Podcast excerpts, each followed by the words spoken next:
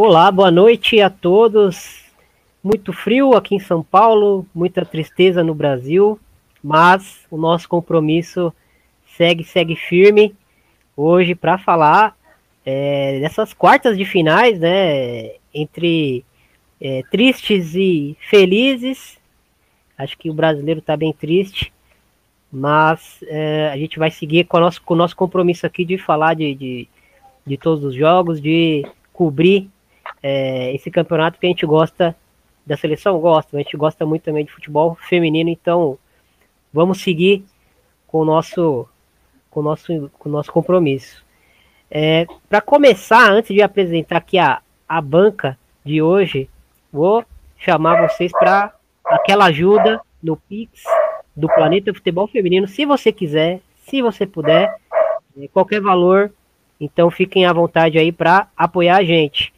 É, lembrando que amanhã tem pré-semifinal no mesmo horário que vocês já estão acostumados, às 7 horas da noite. Então a gente vai aprofundar nos jogos das semifinais na live de amanhã. Hoje a gente vai falar das quartas, o que, aconteceu, o que, que poderia ter acontecido, enfim. É, mais dois recadinhos. Não se esqueça de, de, de, entrar no nosso site do Planeta Futebol Feminino. Você é, seja convidado a, a, a estar por lá. É, sempre com muito conteúdo para vocês. Uh, o Rafa pediu para mim lembrar o pessoal aqui do, do, do podcast do Planeta que está na Central 3. Então, se você não acompanha, não segue é, o podcast do Planeta Futebol Feminino com o Rafael Alves e a Trevisan, a Helene Trevisan, é, fique à vontade, seja convidado, pois é, é um, um, um podcast muito, muito legal é, que fala sobre futebol feminino também e, e aborda. É, é, como se fosse um, um, um, extra, né? Aborda outras coisas, dá, tem um giro sobre, sobre o Brasil, enfim, eu acho que, que é, é um podcast que vale muito a pena vocês acompanharem. Última, último recado, é, além do, do, da live que a gente tem aqui no, no Planeta Futebol Feminino, a gente tem a live da Rede Contínua toda terça-feira, às 8 da noite. Então, não se esquece, terça-feira, cola lá no, no YouTube da Rede Contínua, que a gente vai estar por lá debatendo muito futebol feminino também. Bom, vou, vou convidar aqui é, o primeiro integrante para dar sua, sua primeira impressão aqui, Amanda Viana. É, qual que é o seu primeiro destaque aí e bem-vinda aí mais uma vez. Boa noite, Tiago. Boa noite, Hugo, Thaís, pessoal que está ouvindo aí a gente de casa, pessoal que já chegou no chat. Ah, meu primeiro destaque é aquilo, né? A gente tá meio triste aqui, meio com raiva também, e foram muitos jogos aí com muitas emoções, né? Tivemos aí duas decisões por pênalti, uma prorrogação em DB Austrália, e o, o jogo que a gente realmente achava já que seria o mais tranquilo, vamos dizer assim, né? Que é o Suécia e Japão com a Suécia ampla favorita, foi o que a Suécia passou com um pouco mais de facilidade se a gente pensar os outros. E é basicamente isso. Vamos tentar comentar um pouquinho o que, que rolou aqui. Verdade, foi o único jogo sem prorrogação, né? É, Hugo Labate, bem-vindo aí mais uma vez, amigo. Qual que é o seu destaque aí inicial? Boa noite, gente. Boa noite a todos que nos acompanham. Boa noite aos meus colegas aqui, todo mundo que manda muito bem, conhece muito de futebol feminino. É, o meu destaque vai para essa seleção aqui, Austrália, que desafiou um pouco as expectativas. Ninguém botava tanta fé. Eu, inclusive, também não acreditava tanto nesse time, principalmente pela falta de equilíbrio entre ataque e defesa. Mas, assim, contra tudo e contra todos, as australianas chegaram, ganharam de 4 a 3 num jogaço contra a Grã-Bretanha e estão aí, vivíssimas na briga por, por medalha. Então, destaque é para elas, para as australianas, sobretudo para Sam Kerr, que está jogando demais. É, alô, bola de ouro. O Brasil vai, vai, vai correr mais uma lágrima de sangue aí no rosto do brasileiro. É, e apresentar a estreante aqui do, do chat do YouTube direto para para a live aqui para bater um papo com a gente. Seja muito bem-vinda, Thaís Viane. Tudo certo com você? Tudo certo. Boa noite, boa noite, Amanda. Boa noite, Thiago. Boa noite, Elab, um prazer muito grande estar aqui. Acompanhei as Olimpíadas com vocês, né? Então, um prazer estar aqui pela primeira vez. Um dia meio triste, né? Meio brocochô, assim, todo mundo imaginando que a gente podia estar fazendo uma live muito alegre agora, né? Porque a gente podia estar falando é, o Brasil chegando numa possível final e tal. Infelizmente não deu. É, mas vamos debater aí um, umas quartas de final de defesas muito ruins, né? Que a gente vinha conversando aqui no pré foi, acho que, o que se destacou para mim dessa rodada, as péssimas defesas que a gente viu. É isso aí. Hoje não debateremos Brasil. Se você quer saber mais sobre o Brasil e, e Canadá e até sobre o, o, futuro após essa eliminação, é, fica aqui no, no, no, no, canal do YouTube do Planeta e pega o episódio anterior, né, a live anterior, onde a gente ficou uma hora e vinte debatendo sobre seleção brasileira, o que aconteceu no jogo contra o Canadá, futuro, enfim. Agora a gente vai para Grã-Bretanha e Austrália. Vamos começar falando desse, desse jogo maluco aí, onde uh, o Team DB começou com uma cara de que, de que ia passar o carro ali, né, atacando muito, né, Thaís? Mas é, o, o time da Austrália conseguiu ter os espaços que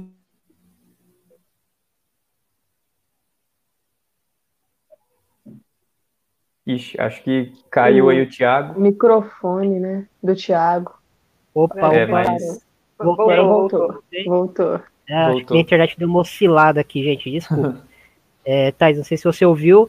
Ia começar com você sobre, sobre é, TeamDB e Austrália, né? O TeamDB que, que começou dando uma pinta de que, de que ia né, vencer o jogo até com uma tranquilidade, metendo bola na trave, e de repente o jogo virou uma maluquice, né? Lá e cá, enfim. Que, como que você é, viu esse jogo aí?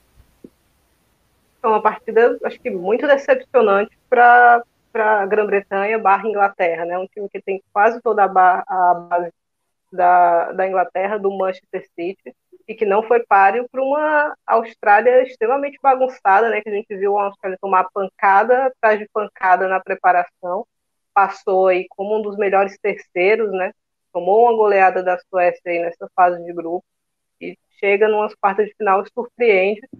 A Grã-Bretanha começou pressionando muito, a gente estava comentando aqui no pré, né? Muita bola na trave, só dava a Grã-Bretanha nos primeiros 20, 25 minutos. A Austrália não viu a cor da bola, a Austrália ficou dentro do próprio campo, não conseguia sair. Aí depois, os pouquinhos, quando o gol, não tomou esse gol no início, começou a botar as asinhas de fora, marca um gol ali, já, não, já uma boa parte do primeiro tempo andada, gol de cabeça, e aí a gente vai sinalizar as defesas, né? Que a Riesen também não conseguiu corrigir o problema do, do Phil Neville, dessa defesa britânica, vai deixar o grupo sem conseguir corrigir isso, e pelo que a gente viu da Holanda, né? Não sei se a, se a Sarina vai conseguir corrigir esse ponto, né? É, é algo, acho que, muito complexo, porque próximo ano a Inglaterra vai receber uma Eurocopa, é, acho que precisa fazer um bom papel em casa e tem um time que vem de decepção atrás de decepção, né? Caiu naquela semifinal da Copa, acho que um rendimento talvez até melhor do que a gente esperava, né? Como pela forma que passou da Noruega e depois depois que perdeu para os Estados Unidos se, se desfez, assim, se parcelou completamente. Agora vem para outro uma, uma, vergonha, assim, né? Porque pegou um, um, time muito acessível, um time que era muito bagunçado, não consegue avançar. Acho que isso vai pesar muito para essa equipe. É, para mim, eu sinalizaria a partida muito ruim da Halton, né? Fez um, a defesa toda, né? Mas ela, particularmente, é, o gol que, que a Grã-Bretanha tomou ali aos 43 do segundo tempo não pode acontecer, assim, sinceramente a linha de defesa toda olhando, a Sam quer receber a bola, baixar e finalizar, é um absurdo. E aí você tem uma chance no segundo tempo de fazer um pênalti, você bate mal, né? Outra canhota batendo mal aí, igual as nossas jogadoras. Então, ao ir perde esse pênalti na sequência, é, o time não tem sorte também, porque é uma bola que desvia na bronze vai morrer dentro do gol. É, assim, uma sequência péssima. E aí, para completar, a, a Roto ainda toma um gol ali da Sanquer de cabeça nas costas dela, né? A Sanquer sobe ali nas costas dela e marca. Então eu acho que é, é uma derrota que vai pesar muito o ânimo da, da seleção, querendo ou não, é a parte da Inglaterra aí que vai receber essa, essa próxima Euro. Não sei como é que elas vão. Precisam se reerguer, né? Gostem ou não, precisam se reerguer, porque em casa, uma final em Wembley, eu acho que motiva todo mundo. Então, vai, vai ser um, um trabalho complicado da Sarina aí que vai subir nesse, nesse próximo ciclo. Amanda, e, e por parte da Austrália aí, é, sorte, competência, como é que a gente avalia aí essa, essa classificação pelo lado da Austrália? Então, Thiago, assim, na, na nossa conversa aqui pré-live, eu cheguei até a falar assim, gente, essa Austrália, a Austrália é kamikaze, sabe? É, assim, eu assisti os jogos da Austrália pré-Olimpíada nas lives anteriores, eu cheguei até a falar sobre, sobre isso nas lives anteriores do PFF, o quanto que essa Austrália era um time estranho, porque é um time assim que impressionante como é que não, não dava liga o treinador Gustafsson fazendo muitas mudanças de esquema, é, colocando jogadoras improvisadas, o time levando muitos gols e tendo dificuldade de, de fazer os gols muito pelo, pelo problema de criação, por não conseguir botar a bola em condições para a Sanker e aproveitar a sua melhor jogadora. O que a gente tem visto na Olimpíada são os pro problemas que, que já tinham, mas a Austrália, eu acredito que ela evoluiu nas Olimpíadas, entendeu? A Austrália está conseguindo corrigir alguns problemas, mas ainda mantém eles. E as outras equipes parece que não estão conseguindo aproveitar as falhas que, que a Austrália tem no seu sistema, né? Assim, a, a, a gente sempre vem batendo nessa tecla, mas a Ellie Carpenter de, de zagueira pela direita é um problema muito grande. E é impressionante como as equipes não têm conseguido aproveitar esse espaço por ali. A Austrália, ela joga basicamente com uma zagueira só de origem. Né, que, que nos jogos anteriores vinha sendo a Polkinghorne, ela foi barrada e nesse jogo foi a Kennedy. E, e eu não, não, consigo entender ainda como as equipes. Eu acho que é um pouco de sorte também, mas a gente precisa destacar a competência da Austrália. Eu acho que um time não chega numa semifinal olímpica é, passando por um grupo que tinha Suécia e Estados Unidos sem ter competência também, né? E destacar também a, a grande Olimpíada que a Sanker faz. Eu acho que a Sanker faz uma bela temporada. É, eu vi que alguém comentou aí no chat, eu não, não sei o nome, é, da pessoa que comentou, deixa eu ver aqui. Uh, Sanker Bola de Ouro foi a Priscila Raposo. Eu acho que é uma possibilidade bem grande se a Austrália conseguir aí uma medalha, pelo menos, que a Sanker esteja presente, pelo menos no top 3. Ela fez uma temporada muito boa pelo Chelsea, ela tem sido decisiva aí no, nos jogos da Austrália. E lembrando que contra a Suécia, a Kerr perdeu um pênalti, perdeu um gol na cara do gol, o resultado ali poderia ter sido diferente. E é inacreditável o que a defesa da Grã-Bretanha fez, deixando a Kerr livre, gente. Não, não tem condição a, a defesa da Grã-Bretanha. Isso a gente precisa. A Thaís, ela apontou isso muito bem aí, não tem condição. E a Austrália vai seguindo, né?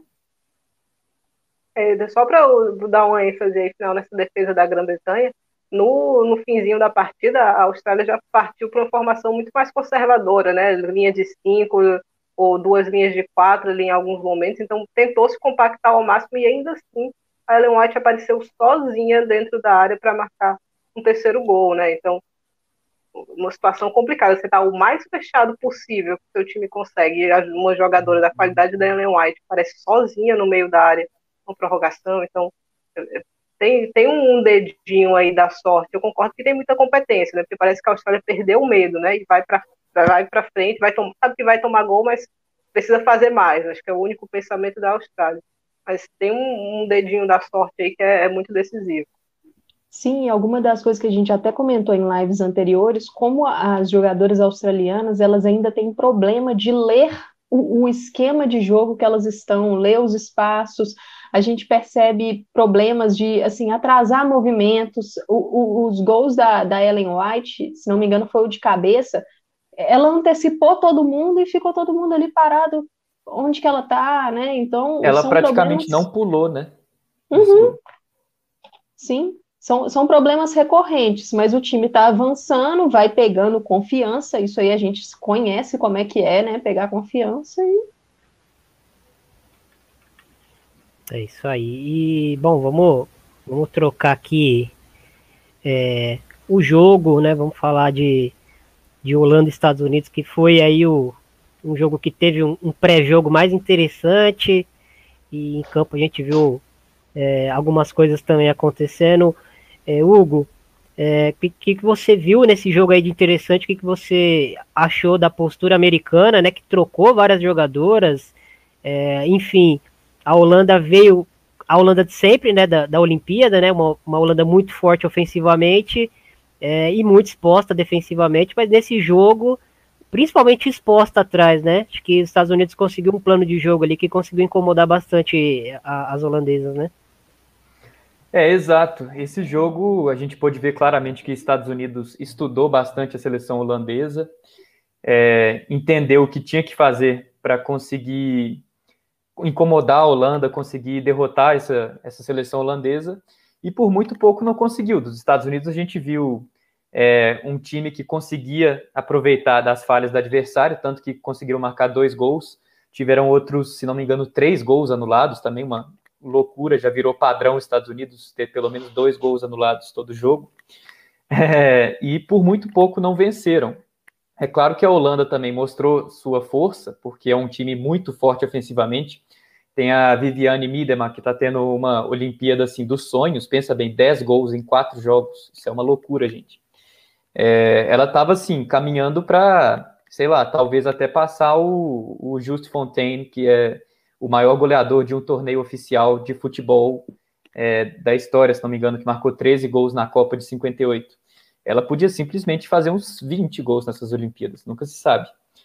Mas a Holanda, ela teve ali, naquele momento, a chance de ganhar o jogo. Provocou os Estados Unidos e teve ali na chance, no pênalti desperdiçado pela Lieke Martens, o, o gol da vitória. E depois daquele pênalti, ali Estados Unidos simplesmente engoliu a Holanda. Estados Unidos partiu para cima, na prorrogação teve várias chances de, de virar o placar e, e se classificar sem precisar de pênaltis. Tanto que acompanhando a partida, antes da disputa de pênaltis, eu já pensava: nossa, a Holanda está com a moral lá embaixo, sofreu sufoco nesse final de jogo. Vai dar Estados Unidos isso aí. E assim, infelizmente para as holandesas e felizmente para as americanas e para o Vlatko, é, a Alissa é, Nair mandou muito bem no gol, a goleira norte-americana. Ela se adianta um pouquinho, não de adiantar na linha, mas ela começa a pular um pouco antes da batedora chutar, então bastava olhar para o gol que seria possível deslocá-la, mas assim, é muito mais fácil falar do que fazer, né? E infelizmente para as holandesas não conseguiram fazer isso e tá, e dois pênaltis defendidos pela Nair, é, mais um no tempo normal, né? Três pênaltis no total e Estados Unidos aí com méritos está na semifinal. Thaís, para você o saldo aí holandês foi positivo, foi negativo na competição? Como que você vê esse, essa eliminação e, e essa campanha? Acho que é um saldo negativo, porque na, das equipes que avançaram na fase de grupos, a pior defesa, né, tomou oito gols. Então, e tinha um grupo não tão complicado assim, então isso é um, detalhe perigoso aí. É, fizeram uma provocação, um jogo mental que elas não sustentaram ali. Quem teve que sustentar tudo foi a Miedema, né? Então caiu para ela ali, a Martin chamou essa. Querendo ou não, acho que as jogadoras veem isso, né? Para mim não tem dúvida. E a Martins sumiu assim completamente. O que ela tinha feito de bom Martins passou muito tempo no banco do Barcelona essa temporada, né? Ela surgiu de novo aí contra o PSG na, na semifinal, fez uma volta muito boa, fez uma final incrível, participou dos quatro gols, mas não veio com aquele mesmo espírito que ela, que ela tinha vindo antes. Acabou sentindo muito o jogo, sentindo a final e deu a famosa pipocada e acho que não, não tem como não marcar isso pra, pro, para o padrão da Holanda, né? Que é uma equipe que que vem evoluindo muito em pouco tempo. É, acho que fez um jogo digno contra os Estados Unidos, mas acho que fica um sabor muito amargo e fica um saldo negativo pela forma é, como caiu, né? Poderia ter eliminado os Estados Unidos no, no tempo normal e não consegue. Então, acho que não, não tem como saldo ser positivo. Acho que o que eu tiro de positivo disso, eu acho que a postura da Miriam nesse último jogo, né?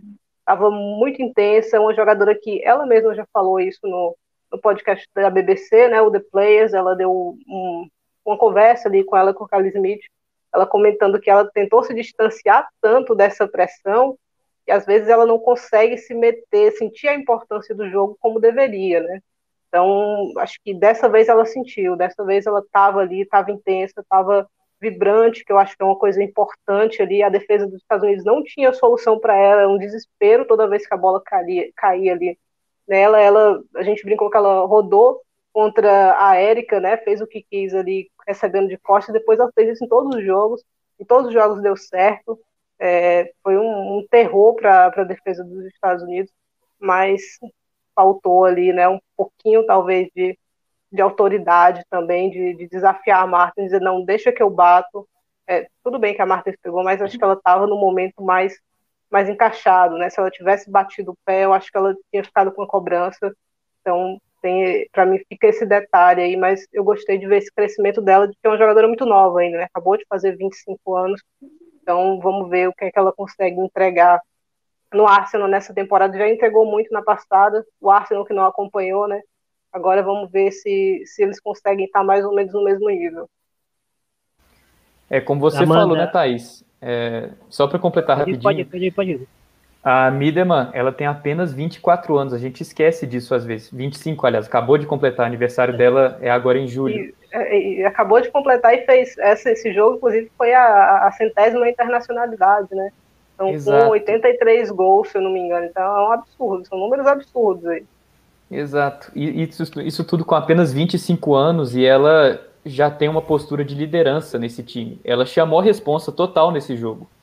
Ela, o, a defesa estava entregando, mas ela recebia a bola, brigava, criava oportunidades para as companheiras, marcou dois gols, foi a primeira a bater na disputa de pênaltis, ou seja, perdeu, né? Mas ainda assim, você nota uma maturidade muito grande da parte dela. Esse time aí da Holanda já é dela, né? E Amanda, é, o plano de jogo, pelo menos inicial ali, deu certo, né? Num, num cenário de, de quase terra arrasada, né, dos Estados Unidos, ali onde a primeira fase foi uma coisa maluca, a pior primeira fase da história, é, as, as jogadoras de confiança não entregando, não estando bem fisicamente, tecnicamente, é, animicamente, né, sem confiança. É, num cenário desse de terra arrasada, o Vlático teve a oportunidade de, de mesclar e de, de criar situações ali de, de, imprevisibilidade, né? E foi o que aconteceu nesse último jogo. Ele entrou com um time muito mais físico, Lin Williams. É, como que você viu esse, esse encaixe aí do, do dos Estados Unidos e que conseguiu, né, é, de certa forma, anular muitas, muitas coisas do, do, da Holanda, sobrecarregou muito a saída de bola ali da, da Groening. Enfim, como que você como que você viu esse, esse encaixe do Vlático aí em cima do time da Sarina? Então, chega a ser até engraçado, porque quando sai a escalação dos Estados Unidos e a gente vai olhar para o time e você vê que Alex Morgan, Kristen Press e Megan Rapinoe estão no banco num jogo de quartas de final de Olimpíada. A, a, gente assusta, né? Mas eu acredito que eu vi até no chat aí que o foi o Cleverton que fez um comentário do, do Vlatko fazer mudanças, né? Eu acho que uma, um lado positivo do Vlatko Andonovski nessa Olimpíada é ele percebeu ali nas duas primeiras partidas que seguir daquele jeito não, não ia dar, eu acho que foi um erro de avaliação dele na preparação dos Estados Unidos, né, de, de testes. Ele teve muito tempo para fazer testes e não fez. Então ele conseguiu perceber rapidamente, com as duas primeiras partidas, que seguir daquela forma não ia dar e começou a ter uma postura resultadista, uma postura que a gente não via nos Estados Unidos há muito tempo de se adaptar ao adversário. O, o que a gente tem o costume de ver nesses últimos anos é todos os adversários tentando se adaptar ao jogo dos Estados Unidos. E o que nós vimos no jogo contra a Austrália e contra a Holanda foi os Estados Unidos mexendo no time taticamente para se adaptar contra o adversário que ia jogar. Uma coisa curiosa que eu achei, eu até fui procurar a escalação do amistoso dos Estados Unidos contra a Holanda de novembro de 2020. Foi uma escalação assim que, que a gente tem algumas semelhanças do que aconteceu nesse jogo de ontem. A linha de defesa era a mesma, o meio-campo, a única mudança é que em 2020 jogou a Rose Lavelle e, e ontem jogou a Lindsay Horan, e a Lynn Williams estava presente no ataque no jogo contra a Holanda em 2020. A Press estava presente, mas ontem foi a Lloyd no lugar dela. Por que, que eu acho que o Vlático fez a opção pela Sam Lewis e pela Lynn Williams ali e a Lloyd no ataque com a Heath? É um time que é muito intenso na marcação-pressão. Ele usou isso contra a Holanda em 2020. A Holanda não teve facilidade em sair o jogo, ligar, ligar ataques, e eu acho que foi a mesma estratégia que ele buscou fazer no jogo de ontem, pressionar muito a saída de bola. A gente sabe que a Holanda tem as suas falhas na, na zaga, né, as suas fragilidades, então ele buscou tentar, com a pressão, gerar erros, e com isso, ele, igual o Thiago mencionou, da Arunen, ele conseguiu pressionar bastante é, essa saída de bola da Rooney, que, que é, acaba tendo uma importância maior por causa da ausência da Sheridan Spitz. Então, isso acabou causando dificuldades para a Holanda. E, e, no começo do jogo, os Estados Unidos conseguiu assim é, mostrar: oh, eu estou aqui, eu vim, você fez o gol lá na Midema, eu já, já virei o jogo aqui rapidamente. Então, é, é, aquela postura de, do abafa mesmo, de tentar sufocar, que ele tentou reproduzir nessa partida de ontem, e eu acredito que ele teve sucesso. Mas ele teve seus erros também. A, a defesa dos Estados Unidos foi muito problemática, eu, eu fiquei até surpresa que ele não levou para o jogo a Tierna Davidson. Eu imaginava que ele poderia iniciá-la como titular no lugar da Dal Kemper. A gente viu Abby Dal Kemper e Kelly O'Hara falhando muito no jogo de ontem. E assim, não era só em, na marcação da, da Midema, que foi soberana em praticamente todos os duelos. Foi com o Birenstein, foi com o Van der Sander, com a Martens, que não fez uma boa partida, mas ainda assim causou dificuldades. Então, o time dos Estados Unidos, apesar do Blático ter conseguido criar problemas para a Holanda, ele ainda apresenta muitas fragilidades, né? E, e, rapidinho aqui, eu acho que ele arriscou, né? Porque ele acabou deixando uhum. a Ertz jogar 120 minutos, né? Tirou a Mills.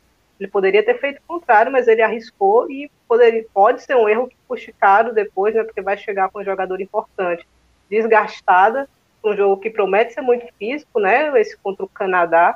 E aí ele pode pagar o preço desses 120 minutos. A seleção norte-americana que me pareceu muito desgastada, né? O tempo toda a pausa que tinha, elas estavam ali na água, no gelo. É, é a seleção com maior média de idade, né? 30 anos, então isso parece que está tá custando caro, está sendo uma questão é, durante toda, toda a, a competição. E Prez e Morgan, assim, completamente desaparecidas do jogo, né? Se, se a gente não sabe que elas entraram, não, não dava, o jogo não dizia, porque não apareciam para a partida em momento nenhum. Isso que a Thaís mencionou aí, eu acho muito importante essa questão é, do, de, da questão física mesmo, porque os Estados Unidos, a partida contra a Suécia, tirou elas do eixo, tirou o Vlad Kondonovski do eixo. Eu acho que ele mudou a rota toda ali. Então, a Ertz, que seria uma jogadora a ser poupada praticamente a primeira fase toda para chegar inteira, porque ela está voltando de lesão, ela passa a ter que jogar 45 minutos contra a Suécia, o jogo contra a Nova Zelândia praticamente inteiro, o jogo contra a Austrália praticamente inteiro. Então, assim, é, é Ontem jogou 120 minutos. Gente, eu quero só ver o impacto que vai ter no joelho dela depois da Olimpíada, porque não tem condição. Para e... aposentar. Coisa não. não, e as outras jogadoras, é o que a Thais falou, é um, um time que tem uma média de idade muito alta e jogando um torneio com pouco tempo de, de, descanso, né? Isso pesa. E essa questão da Morgan e da Press, que a Thais falou, eu vinha até falando em algumas lives passadas, impressionante como o Vlad Kondonovski não consegue potencializar as suas atacantes, especialmente as centroavantes. Assim, é, é Morgan e Lloyd, elas praticamente revezam de um jogo para o outro, porque a melhor é basicamente a que está no banco. a melhor é a que entra no segundo tempo. Basicamente, ele não consegue envolver essas atletas. E são atletas que, assim, são muito importantes. A Olimpíada da Press é, é, é, chega a ser bizarro a gente pensar isso, porque ela vinha sendo a melhor jogadora dos Estados Unidos em números, em desempenho, em performance nesse último ano, e, e ela não está conseguindo traduzir isso. E eu não sei se é apenas individual, eu acho que é um problema coletivo. Eu acho que é um problema coletivo, tá rapidinho, que eu sei que a gente está apertado no tempo, mas é, é, uma jogadora que, nas grandes competições, ela acaba de, deixando a desejar, né? É uma jogadora que tem duas Copas do Mundo e tem dois gols em Copa jogando pelos Estados Unidos, assim. O gol mais, de longe, o gol mais importante que ela já marcou foi aquele contra a Inglaterra, né? Um jogador que fez um, um 2016 também, uma Olimpíada abaixo, volta a fazer outra Olimpíada abaixo. Então, tem um detalhe aí, né? Que na hora que ela é muito exigida, assim, ela sente dificuldade de entregar a altura, que é uma jogadora que tem velocidade, que tem boa finalização, mas que nesse time eu concordo, não está encaixando, pode ser um problema do, do, do Vládico mesmo. Esse pênalti que ela marcou na disputa de pênaltis pode ter um fator anímico para ela, lembrando que ela foi uma das que perdeu o pênalti na disputa contra a Suécia em 2016, ficou muito marcada por, por, por aquele erro, né? Então, talvez isso dê um boom de confiança para ela para essa semifinal. Amanda, na tela aí, pergunta do, do Gis Cleverton. Rapidinho, eu, eu, Gis Cleverton, eu, hoje eu fiz a mesma pergunta para Amanda no, no WhatsApp, ela me mandou um áudio de 8 minutos. Aqui ela não vai ter 8 minutos. É, Amanda, quem que são aí as jogadoras que, que pintam aí como, como possíveis peças de renovação na seleção americana que tá dando uma pinta de fim de ciclo já, né? Sim, sim. Eu acho que esse é um ponto que a gente pode até tratar depois da Olimpíada com mais calma em alguma live ou em algum podcast, uhum. porque isso dá pano para manga a gente percebe já um desgaste né, dessas peças mais velhas da seleção. E eu acredito que são nomes que, que chegam aí muito verdes ainda, mas que são poten em potencial. É, eu aponto Emily Fox, a, a lateral do que está no Racing Louisville agora, é, lateral esquerda, eu acho que ela é uma das que vai fazer parte desde o início desse pós-Olimpíada. É, Jalen Howell ali no, no meio-campo é uma volante, meio-campista, pode ser talvez uma para ser moldada a ser uma substituta, quem sabe, para Julie Ertz. A Brianna Pinto também no meio, é jogadora do Gotham. A Jalen Howell ainda está no college. E na linha de ataque, eu acredito que a Sophia Smith, que está no, no Portland Thorns, ela, ela deve ter mais chances. É uma jogadora que tem problema de lesão, mas deve ter mais chances. Mid Purse com, com certeza vai continuar tendo chances, e aí algumas jogadoras que ainda não tiveram, mas que são muito talentosas é a Ashley Sanchez e a Trinity Rodman do Washington Spirit. Acredito que o Vlático vai dar algumas oportunidades para elas, mas precisa soltar algumas mãos aí. É isso aí. O Hugo, quer, quer finalizar? Bom, finalizar só com duas colocações rapidinhas. Primeiro, essa pergunta aí do Gis Cleverton. Eu acho que a Julie Ertz, em termos de liderança e em termos de presença ali naquele miolo do meio de campo dos Estados Unidos, ela é possivelmente, sim, a jogadora mais importante ali na linha dos Estados Unidos, porque no gol, apesar de ter falhado no segundo gol da Miedema, a, a Nair mostrou que, que aguenta pressão, né? Disputa de pênaltis, ela pode fazer diferença. E só mais um detalhe que eu queria chamar atenção também, a ausência da Sherida Spitzer na seleção da Holanda, que é uma jogadoraça, uma jogadora muito experiente, que tem mais de 100 jogos com a camisa da Holanda, é batedora de pênaltis e de faltas e de tudo, ela sim é uma máquina das bolas paradas, mas que infelizmente se lesionou na preparação para os Jogos Olímpicos e foi uma lesão que fez total diferença nesse time da Holanda é uma presença no meio de campo, é a craque das bolas paradas e qual que foi a jogada característica, a jogada que marcou essa eliminação da Holanda, um pênalti desperdiçado e depois a disputa de pênaltis. Então, ela para mim foi é, é uma pena ver uma jogadora desse nível de fora e para as holandesas então foi fatal essa ausência dela.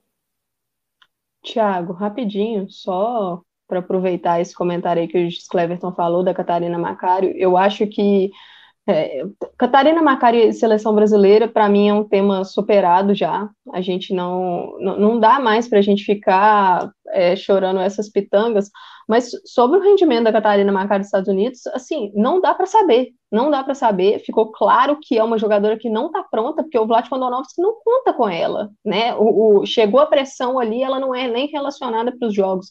Então, uma jogadora que não está pronta, tem muito potencial, mas não dá para saber o teto ainda dela na seleção.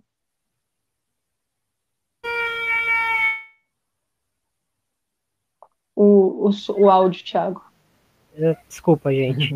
o Hugo, e, e esse Suécia e Japão aí que. A, a, o Japão não fez um grande torneio olímpico, mas dentro desse jogo, se a gente pegar o recorte desse jogo, o Japão até que, que conseguiu dar alguns sustos ali contra uma Suécia que, sim, foi muito superior e é uma equipe que, que surpreende como a Suécia tem armas para machucar né, os adversários, né? Tem posição física no trio de ataque, tem muita dinâmica no meio campo, tem velocidade pelos lados se precisar, tem uma centroavante que, que tem presença diária e ao mesmo tempo consegue atacar as costas das defesas, tem a Jacobson que, que dá, talvez seja uma das melhores pontas aí do mundo. É, enfim, é um time muito completo para atacar, para agredir, né? Exato. É, essa seleção da Suécia, antes dos Jogos Olímpicos, a gente já falava que era candidatíssima à medalha de ouro, era uma das favoritas, uma das top três ali, mais ou menos. É, e é uma das equipes mais equilibradas. A defesa é muito boa, a goleira Hedvig Lindahl fez a diferença nesse jogo, ela fez uma grande defesa, é uma goleira muito experiente, 38 anos já nas costas. É, e no ataque, o que não falta é opção, né? Tem Aslani, que fez gol de pênalti nessa última rodada, tem Blackstenius, que está jogando muito, tem Hurtig, que quando entra também faz a diferença, tem feito seus golzinhos aqui e ali. E isso para não falar da Sofia Jacobson, que é a melhor jogadora desse time, é uma cracaça de bola. É, vai jogar a próxima temporada na Bundesliga feminina pelo Bayern de Munique. Então, assim, é uma equipe que tem muitas alternativas. Se uma peça não funciona, tem outra ali, tem outra ali, o banco também é forte. E falando um pouco mais sobre o Japão, o Japão não vence uma seleção do top 10 do ranking da FIFA desde o Brasil em março de 2019 acho que era a She Believes Cup que elas jogaram. Então, assim, a seleção japonesa realmente está sofrendo muito para se manter em alto nível. Tem algumas jogadoras interessantes aí chegando, é, com destaque principal para Yui Hasegawa, que é muito boa, inclusive deu assistência para o gol japonês no jogo contra a Suécia. Mas é, o Japão é aquilo, era uma seleção que estava decepcionando, porque vinha jogando um futebol muito burocrático, muito de 1 a 0 e segurar ou então buscar um empate, como foi no caso contra é, o Canadá na primeira rodada. Então era uma seleção que estava muito abaixo, era um futebol muito meia boca, assim, considerando as boas jogadoras que elas têm à disposição. E contra a Suécia, o Japão jogou o que deu, né? É uma seleção que tem deficiências, mas que se impôs, conseguiu ter um volume de jogo muito bom, conseguiu ter mais posse de bola, finalizou bastante, teve boas oportunidades de fazer um jogo duro e o placar não mostra muito bem como foi a partida no geral, porque a Suécia ganhou de 3 a 1, mas as japonesas apresentaram dificuldade às suecas. E aí o que fez a diferença foi realmente o equilíbrio maior da equipe sueca, uma defesa forte, um ataque dinâmico, veloz, com muitas alternativas. E a Suécia passa aí com muita força para a semifinal. É talvez a equipe mais descansada, não só porque ganhou sem precisar de prorrogação, mas também porque se deu o luxo de poupar jogadoras no, na última rodada da fase de grupos. Então, assim, a gente até brinca, o ouro está caindo no colo da Suécia, mas é, ainda tem dois jogos pela frente, vamos ver o que acontece, tudo, tudo pode rolar. Tem, tem Austrália pela frente ainda, vamos ver, a gente já subestimou a Austrália antes. Né, e, e, o encaixe com a, com a Austrália é muito bom para a Suécia, mas tem um asterístico ali com relação à, à velocidade do ataque australiano que pode complicar um pouco a Suécia, que, que quando sofre ataques, geralmente são ataques em velocidade e, e nas costas, né? O Japão não tinha jogadoras é, de conduzir a bola em velocidade ou de receber essa bola em profundidade, mas quando conseguia fazer tabelas em velocidade, é, conseguia, né, Thaís, incomodar, né? É, me chamou a atenção da a, o Japão incomodou nessa, nessas bolas de, de transição, né? Tanaka ele teve uma, uma, uma chance cara a cara, chance para empatar ali a partida de novo. Acabou parando numa excelente defesa da Linda, mas me chamou a atenção da Suécia. É, a Suécia marcou de cabeça em todos os jogos que fez até agora, né? Marcou de cabeça duas vezes contra a Nova Zelândia, marcou com a Ericsson nessa partida contra o Japão, marcou contra os Estados Unidos, marcou contra a Austrália. É a equipe que tem a segunda maior média de, de altura, né, de todas essas que estão disputando as Olimpíadas, mas é a que consegue usar essa ferramenta da melhor forma e tem tirado muito, muitos gols disso, né? as outras duas que completam o ranking são a China e a Holanda, que não sabem explorar isso como a Suécia explora. A Suécia, para mim, que joga futebol mais interessante apresentado até agora. Gosto das transições, gosto das diagonais que as jogadoras fazem. A Jacobson faz uma Olimpíada melhor do que foi a temporada dela pelo Real Madrid, por exemplo. Terminou, não terminou bem, mas vem encaixa na Suécia de uma maneira diferente. A Aslane terminou a temporada no Real Madrid bem, está é, jogando muito novamente pelo, pela Suécia. Então, para mim, o, time mais encaixado, o time que é que te maltrata mais. Né? Jogar contra elas é muito complicado porque é uma imposição física, tem uma velocidade, tem um padrão. Acho que o único detalhe é esse: a defesa às vezes é meio lenta, né? Então, você pode ter uma arma aí na, na hora de explorar, mas eu acho que chega bem favorito assim, contra, contra a Austrália. E nós Thiago. tivemos já uma prévia desse jogo, né, Thaís, na primeira fase, e foi um jogaço, foi um dos melhores jogos de, dessas Olimpíadas e até agora. Foi um jogo que eu acho que a Suécia acabou pela desprevenida, ela esperava aquela Austrália mais mole, né, que a gente viu até então, e não foi isso que aconteceu e teve que se refazer ali durante a partida. Eu acho que agora não tem isso, né, acho que a gente tá, a Suécia está vendo o que a gente está vendo e ela está vendo que a medalha de ouro está bem ali se ela botar o pé no acelerador, né? Então eu acho que vai para tá cima sem, sem dó. Pois é. Só, só um comentário rápido sobre a Suécia, complementando o que o pessoal falou aí. É impressionante como o time está conseguindo ter uma constância, jogar bem. A gente vê que são o elenco de apoio está muito legal da Suécia. A Angedal faz um, um torneio muito interessante ali a, a, meia central, que costuma atuar mais pela direita. Caroline Seeger é, assim, excelência por muitos anos já, super experiente. Hannah Glass. Então, é, a, a Bjorn na zaga também está fazendo um, uma boa Olimpíada. O interessante da Suécia é isso, está conseguindo ter a sua, as suas craques num momento excelente, mas as jogadoras que, que não costumam ter tanta atenção assim do time, conseguindo acompanhar. Daí vem o equilíbrio né, da equipe. E só agradecer os comentários do, do pessoal do chat, os elogios tal, e continuem comentando porque a, o que move aí a, a, nossa live, né, a interação do chat, que é muito legal aí, a gente faz a live junto com vocês, né? Exatamente. Gente, vou passar aqui pelos comentários do, do Gis Cleverton Alves, como sempre, aqui marcando presença. Eduardo Costa, Kátia Valentim, Gabriela Alves, Ana Cristina, Thaís Silva, Marina Antunes, é, Thaís Silva, Priscila Raposo, Ranieri Medeiros, o Felipe dos Santos do Espreme Laranja aqui com a gente, Ramilson. É, a live tá acabando, continua no canal aqui e pega a live anterior, a live número 12, que tem o nosso pós-jogo sobre Brasil e Canadá, e lá você vai, vai ver todas as nossas impressões aí e falar um pouquinho também de, de futuro, se é hora de renovar, enfim, foi um, um debate bem interessante. É, gente, a gente vai encerrar aqui a nossa live. É, então, sim, se você quiser, se você puder apoiar o Planeta Futebol Feminino, a chave Pix tá aí na tela, tá? Fiquem à vontade, a gente vai é, ser muito grato por essa ajuda. E amanhã tem pré-semifinal, vocês perceberam que a gente não aprofundou sobre os jogos de semifinais, porque a gente vai fazer isso amanhã às 7 da noite, no mesmo horário aqui. Então é isso. É, Terça-feira tem o, o, o, as nossas lives na rede contínua, vocês estão convidados aí para lá também. Todos, acho que muita gente daqui da, da rede contínua veio para cá. Mas quem aqui ainda não conhece as lives da Rede Contínua, fiquem à vontade para ir lá. Na Central 3 tem podcast do Planeta Futebol Feminino.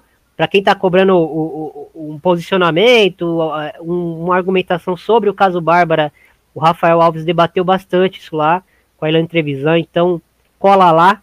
É, você só achar no, nos agregadores aí de podcast do, da Central 3, você encontra o Planeta Futebol Feminino por lá. Então é isso, gente. Agradecer Thaís Viviane, bem-vinda aí, a primeira de muitas, espero. Hugo, parceiraço, tamo aí junto. E Amanda aí, que. Amanda, eu, eu tropeço numa live e tropeço na Amanda. Estamos sempre juntos, né, Amanda? Isso aí. Valeu, gente. Muito obrigado. E até a próxima, valeu? Valeu. Obrigadão, galera. Falou, gente.